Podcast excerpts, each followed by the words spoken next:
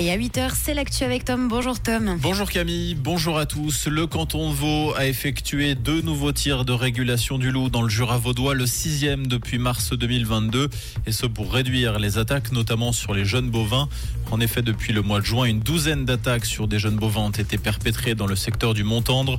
Les tirs ont eu lieu lundi soir au niveau de la commune de Montrichet sur deux jeunes loups mâles de la meute du Montendre.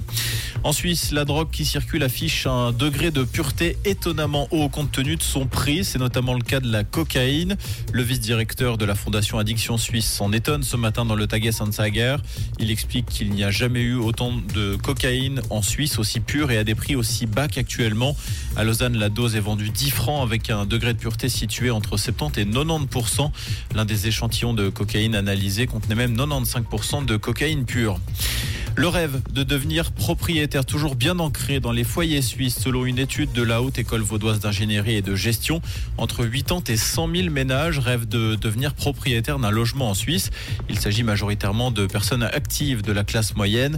D'après les données du panel, les revenus des futurs propriétaires s'échelonnent entre 130 et 215 000 francs. Des propriétaires qui possèdent également des économies en moyenne entre 120 000 et 300 000 francs. À Washington, les condamnations se poursuivent après l'assaut du Capitole le 6 janvier 2021. L'ancien chef du groupe d'extrême droite américain Proud Boys, Enrique Tario, a été condamné ce mardi à 22 années de prison. Il s'agit de la peine la plus lourde prononcée dans ce dossier. Le juge a estimé qu'Enrique Tario était le dirigeant ultime du complot pour empêcher la certification de la victoire du démocrate Joe Biden sur le président républicain sortant Donald Trump. 18 ans après, les Rolling Stones refont parler d'eux avec la sortie d'un nouvel album studio, un album qui s'intitulera Acne Diamond et dont les contours du projet seront donnés cet après-midi en direct live sur la plateforme YouTube.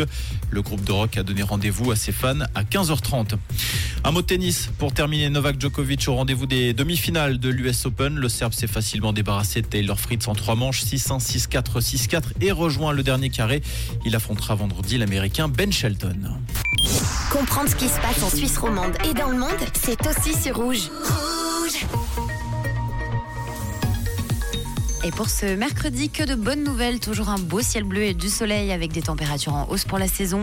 On attend jusqu'à 30 degrés à Aubonne et à Morges. Et si vous allez vous baigner à la plage de Vidi, le lac est à 23 degrés aujourd'hui. Une très belle matinée sur Rouge.